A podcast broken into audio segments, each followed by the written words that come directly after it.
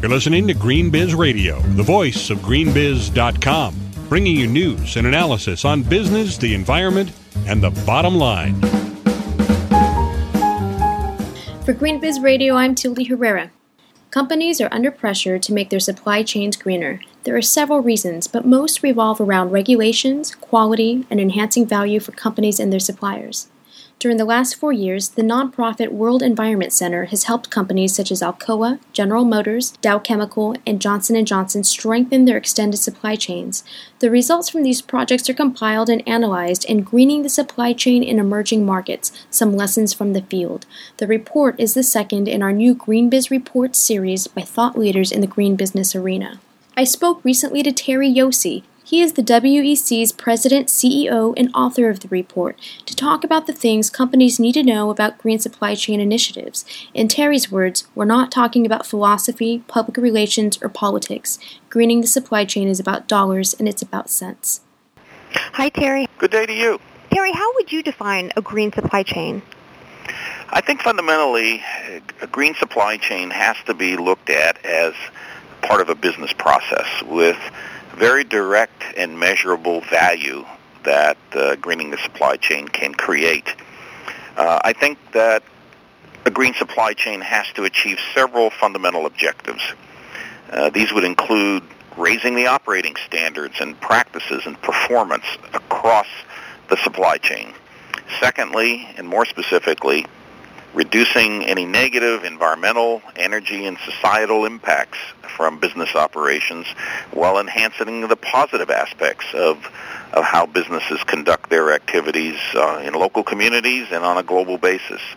I think thirdly, uh, an effective green supply chain initiative would promote enterprise development, would make suppliers more competitive, more efficient, uh, and thereby increasing the efficiency of the entire business uh, set of activities. Uh, I do not view greening the supply chain as a set of one-off activities. Rather, they have to be part of a broader business strategy that integrates sustainability together with the business operations in both specific locations but also on a, on a global basis. Can you give us a couple common examples of green supply chain initiatives? Sure. The kind of green supply chain initiatives that the World Environment Center conducts would include uh, projects involving energy supply, energy use, energy efficiency, uh, environmental performance improvements, whether that's air quality, water quality, waste management, as well as safety. Uh, these are all issues that ultimately affect both communities and consumers.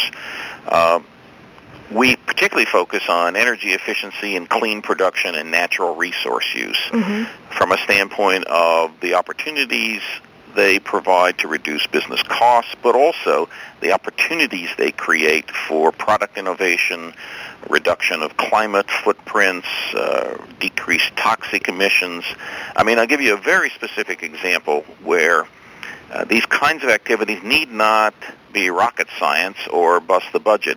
There are just loads of examples, particularly in the emerging markets, where something involving uh, the use of natural lighting mm-hmm. can reduce the energy costs to a facility, or the substitution of light bulbs uh, can improve energy efficiency. Those are very practical kinds of low-hanging fruit that a supplier of any level of sophistication can can implement, and by doing so, creates some cost efficiencies, improves its environmental performance, and begins a process of learning on how to climb that ladder of sustainability so that they, they in fact become a more sustainable enterprise. We are working with global companies like Alcoa, like General Motors, and others to implement these kinds of projects in their in their operations around the world. Can you talk a little bit about how those partnerships were formed? Generally, uh, they result from a conversation uh, with one of our member companies, uh, and, I'll, and I'll give you, a, I'll use General Motors as an example. Okay. Uh, General Motors is rapidly expanding its manufacturing capacity in China uh, because it wants to provide automotive uh, products for the Chinese domestic market. And so several years ago, GM, which is a member of the World Environment Center, approached us to undertake a demonstration project to learn how to implement greening the supply chain activities amongst its Chinese suppliers. So we did a, a small project that took about a year with eight suppliers and concluded that there, in fact, were measurable reductions in water consumption and uh, emissions and other indicators that could be obtained at very reasonable levels of cost investment. In fact, in some cases, reducing costs. That became part of a broader strategic examination within General Motors to look at something with their joint venture partners. They have a joint venture with a Chinese auto manufacturer, and that joint venture is called Shanghai General Motors. Mm-hmm. We're now working with 40 suppliers of Shanghai General Motors that has a business strategy called the Drive to Green. Greening the supply chain is one element of this drive to green that involves everything from building uh, alternative fueled vehicles and many other kinds of product innovations. But greening the supply chain is connected to this broader business strategy that I talked about mm-hmm. uh, at the earlier part of my remarks. And so we're looking to work with these suppliers to achieve energy efficiencies, uh, reducing uh, emissions footprints, uh, looking at opportunities for reducing water consumption, a whole range of indicators, sometimes involving uh, capital investment, sometimes involving just good housekeeping. But uh, we have a system for tracking these improvements, working hands-on with the suppliers day in and day out. So again, you, you talked about aligning these initiatives with the company's core values and overarching sustainability strategy. Why is this important?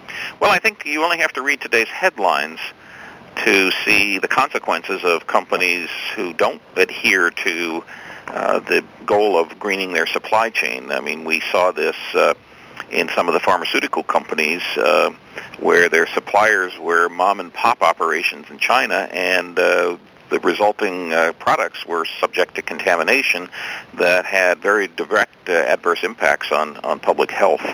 Uh, I think we've seen this in uh, the food supply. I think we've seen it in even something as mundane as pet food. And so companies, their reputations, uh, uh, their risk to the business become magnified when they lose control of the integrity of their operations as conducted by suppliers. So uh, these examples continue to mount, and I think uh, global companies are under increased scrutiny uh, to to fix this situation. Some of these global companies that we're talking about have these massive supply chains that are spanning continents. Uh, what are the most significant obstacles that are facing these companies? Well, I think there are several uh, significant obstacles. One of them is the sheer magnitude of the supply chain. Uh, some of these uh, global companies have tens and tens of thousands of suppliers, and it's very, very difficult to keep an individual tracking and accountability of, of their performance. So I just think the magnitude and complexity of the, the business operation is is, is a big challenge here. I, I think there are some other challenges, though. One is that within many companies, it is often the case that the people who are calculating the value of an investment, the return on the investment, they don't believe that a greening the supply chain investment or a sustainable development investment is on an equal par with a traditional uh, kinds of uh, construction project or other things that they're used to. So I think there is some need for further awareness building and, and conversation within global companies as to how they're actually defining return on investment. Secondly, I think there's a very growing conversation within these very large companies in terms of what their sustainability objectives are versus what their procurement objectives are. These are mm. very different cultures, very different groups of people within company, and uh, I think what's starting to happen is that the procurement staff both at corporate headquarters and in the field, are starting to face many more pressures, whether that's on environmental issues, whether that's on human rights, labor standards. I think they're looking for answers, and there's beginning. To, I'm beginning to see a much more robust and comprehensive dialogue, even within companies, uh, in terms of how they integrate their procurement and sustainability uh, objectives. I also think that an obstacle set of obstacles deals with the factors that go beyond the company. In many of the developing country markets where companies have business operations, you don't have government regulatory standards or capacities. You don't have sufficient technical knowledge amongst the stakeholder community or even the government. And so uh, I think that is actually over time becoming an increased burden for global companies because what will happen over time is that expectations will change on the part of communities and uh, and they're going to have to make more uh, direct investments and support in this capacity building so that there's clarity about what the rules are and that they're enforced and, and things of that nature. So those, to me, are, are some of the uh, obstacles that are confronting uh, global companies. And greening the supply chain is one is one uh, response uh, to that set of obstacles. Well, how do you overcome those challenges? I think where I would start is that every company that has global operations needs to construct its own value proposition.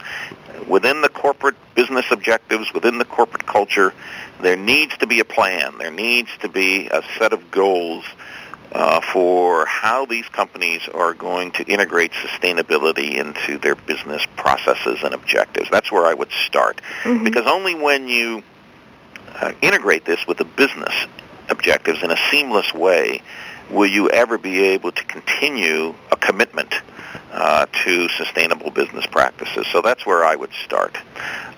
I think also there's a, another way you need to recognize these challenges is face a, a series of facts. One is green supply chain initiatives are a way to actually manage and mitigate your business risks mm-hmm. because they give you more control of your own destiny if you are engineering risks out of your processes and products.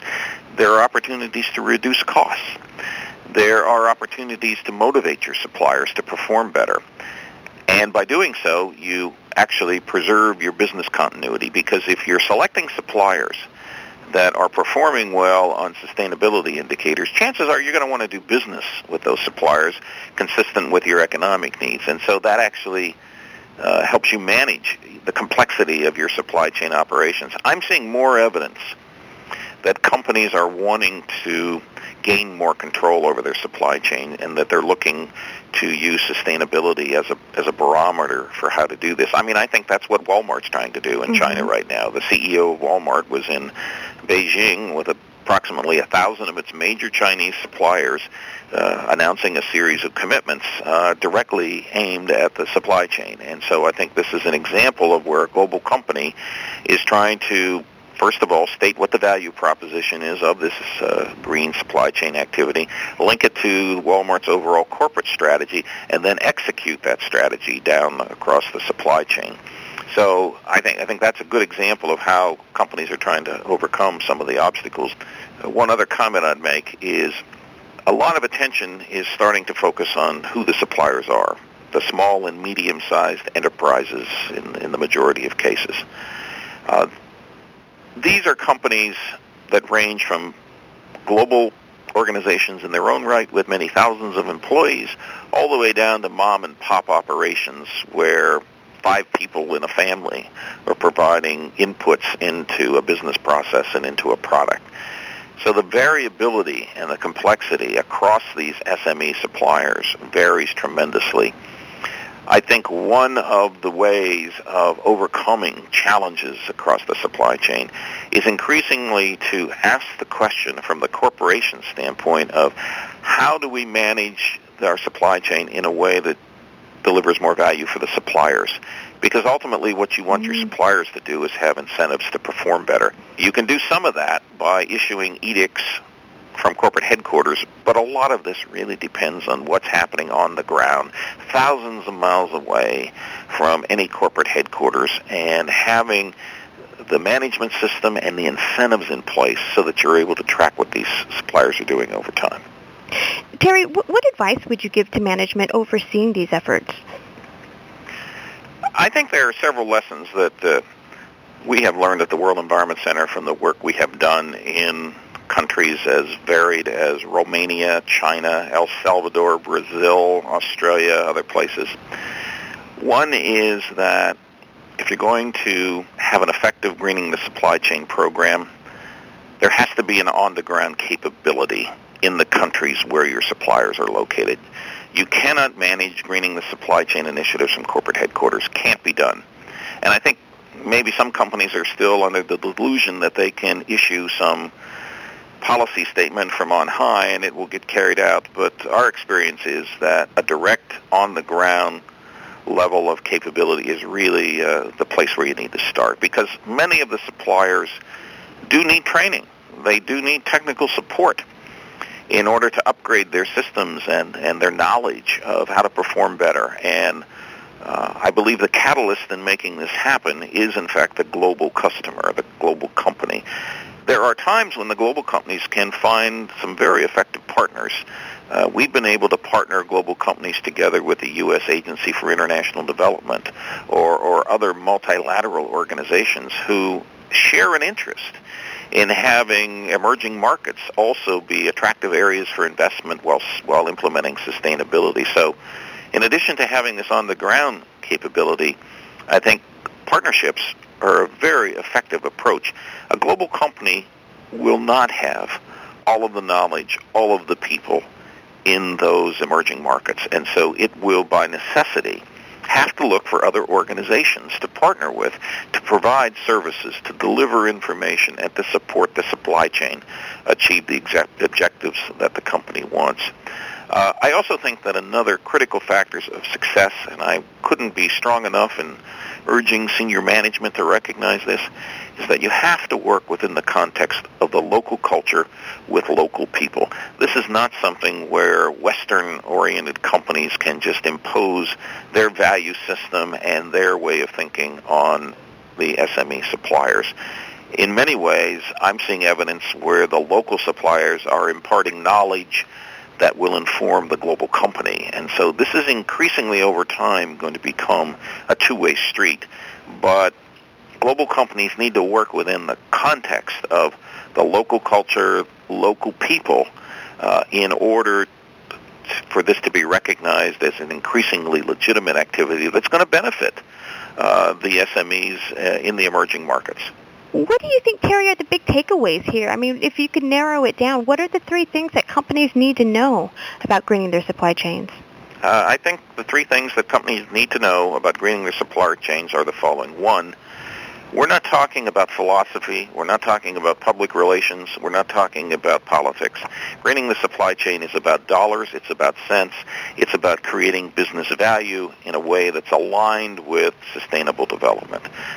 We're, and we're talking about specific business processes that have to be managed as such.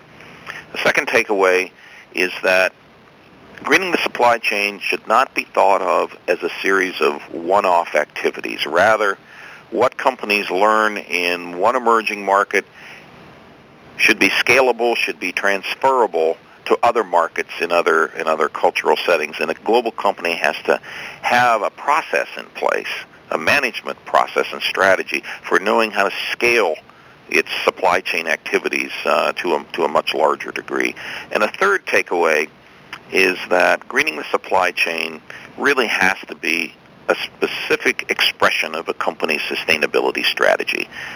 That sustainability strategy, if managed in the right way, can differentiate a global company, can produce an enhanced brand and reputation. But fundamentally, it also has to be aligned with the business objectives of the company to support the business strategy and to ultimately be able to the res- com- communicate the results of greening the supply chain to your customers and to your stakeholders. You've been listening to Green Biz Radio. For the latest daily news on business, the environment, and the bottom line, and to sign up for our free newsletters, visit greenbiz.com.